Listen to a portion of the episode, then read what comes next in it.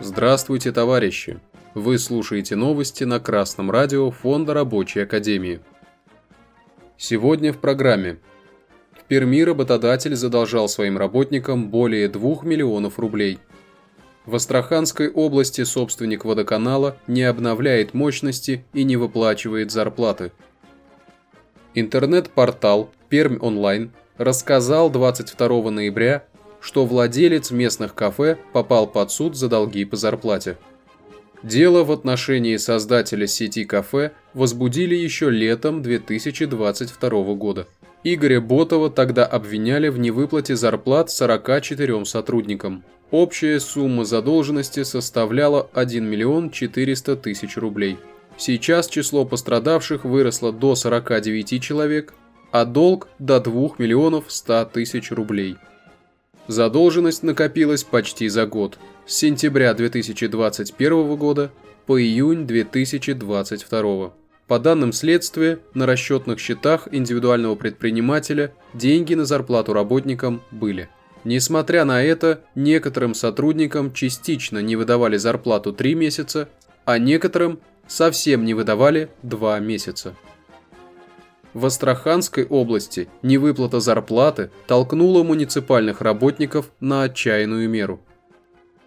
Региональный интернет-портал «Астрахань.ру» 23 ноября сообщил, что из-за приостановки работы сотрудников цифрового водоканала ЖКХ в Володарском районе отключили холодную воду в 7 населенных пунктах.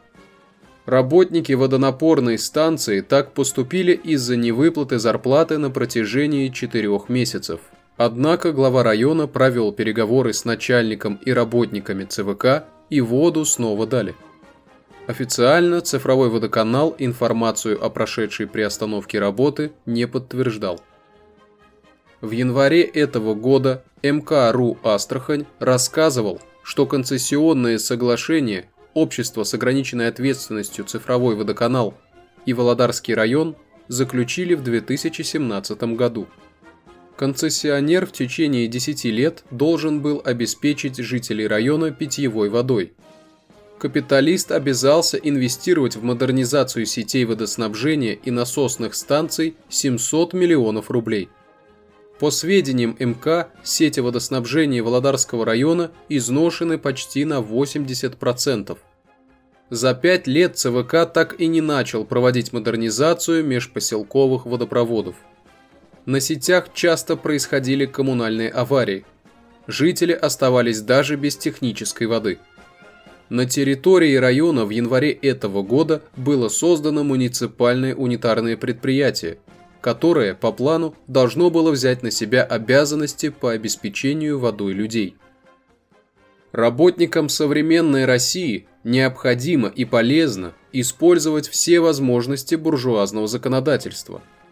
Согласно части 2 статьи 142 Трудового кодекса Российской Федерации, работник в случае задержки выплаты заработной платы на срок более 15 дней вправе приостановить работу, известив работодателя в письменной форме на весь период до выплаты. Обращайтесь с коллективным обращением о задолженности в прокуратуру. Факт полной невыплаты заработной платы свыше 2 месяцев влечет уголовную ответственность по части 2 статьи 145.1 Уголовного кодекса Российской Федерации от штрафов 500 тысяч рублей до 3 лет лишения свободы. Невыплата зарплаты на протяжении нескольких месяцев, приведшая к тяжелым последствиям, часть 3 статьи 145.1 Уголовного кодекса Российской Федерации наказывается штрафом до 500 тысяч рублей или в размере заработной платы или иного дохода осужденного за период от 1 года до 3 лет, либо лишением свободы на срок от 2 до 5 лет. Наивно надеяться на добродетель тех, кто нарушает закон. Работодатель, не выплачивающий зарплату в течение нескольких месяцев, преступник, который должен сидеть в тюрьме. Новости читал Сергей Воробьёв с коммунистическим приветом из города Пензы.